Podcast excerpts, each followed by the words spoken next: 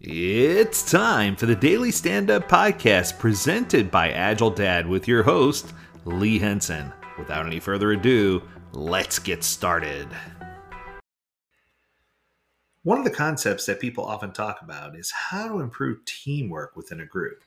Now, I thought it'd be fun to outline three key ways, three common key ways to help improve teamwork. Um, so, I'm just going to dive right in. I was going to break it down and give you an explanation up front. But when you're talking about managing teams or governing teams, you want to make sure that you understand how to get them to work together. And I think number one, right at the top of the list, should be centralizing work to a common management system of some type. Uh, it's a very basic need. Uh, centralizing work should be something that's easy for everyone to consume. Nothing drags down the ability for a team to collaborate than having information spread out across all different types of systems, tools, platforms, etc. If you can centralize where all the work is located, and you can use a system that allows for people to see everything in a common location and establish it as sort of a home base, the team's going to go to that location as a source of truth for everything, and they can coordinate better what they're going to do together. So if you're currently working in an environment where you don't have a centralized project management tool or system, I highly recommend that you make that one of your early orders of business. It is in the 12 step program, but um, there are lots of tools out there. You can do Jira, Trello, Monday, Asana, Azure DevOps. There's so many. I know I skipped a hundred of them. VersionOne, Rally. I mean, I can go down a list.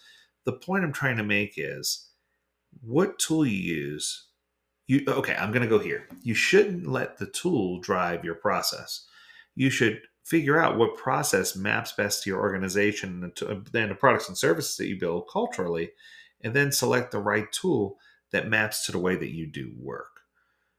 So i think it's important for you to really understand that the tool is to serve as a central go-to place for people to look at work and figure things out the tool should not serve as a process driver.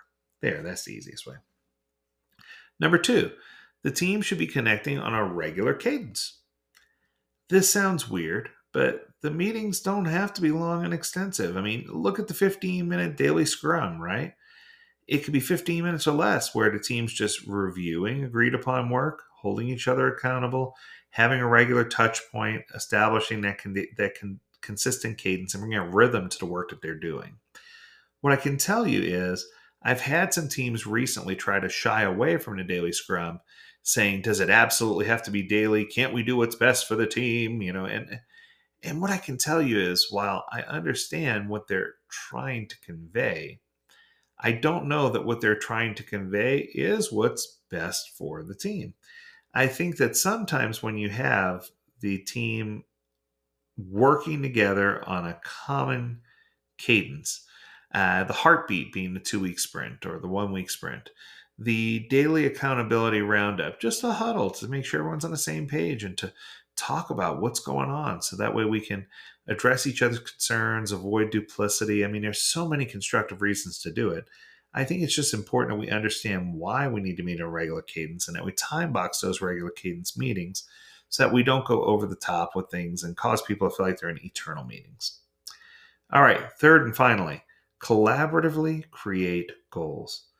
The final suggestion, uh, if you want to centralize work into a common system, uh, is to make sure that you have discussions. And those discussions, while you're having them, ideas are going to emerge on how to create value for whatever your stakeholders consider most important. So if the team is contributing ideas to help create goals that they think would yield positive outcomes, they're going to be more likely to follow those goals and they're going to be more likely to adhere to those goals.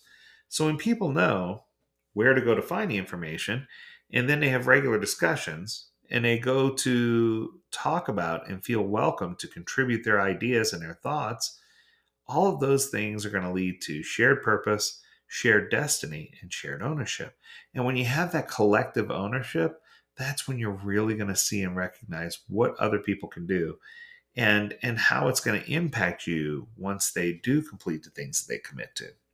So, very very important if you want to make sure teams are working together well, if you want to improve teamwork, make sure that you give them uh, an opportunity to centralize work in a common place that they're able to connect on a regular cadence and talk frequently even in, even in impromptu meetings. They need to have those conversations and collaboratively create goals that they can achieve together as a team. That's going to do it. If you have a topic you want us to discuss learn more at agiledad.com we would love to hear from you. And as always we encourage you to stay healthy stay well and stay agile my friends. Until next time do take care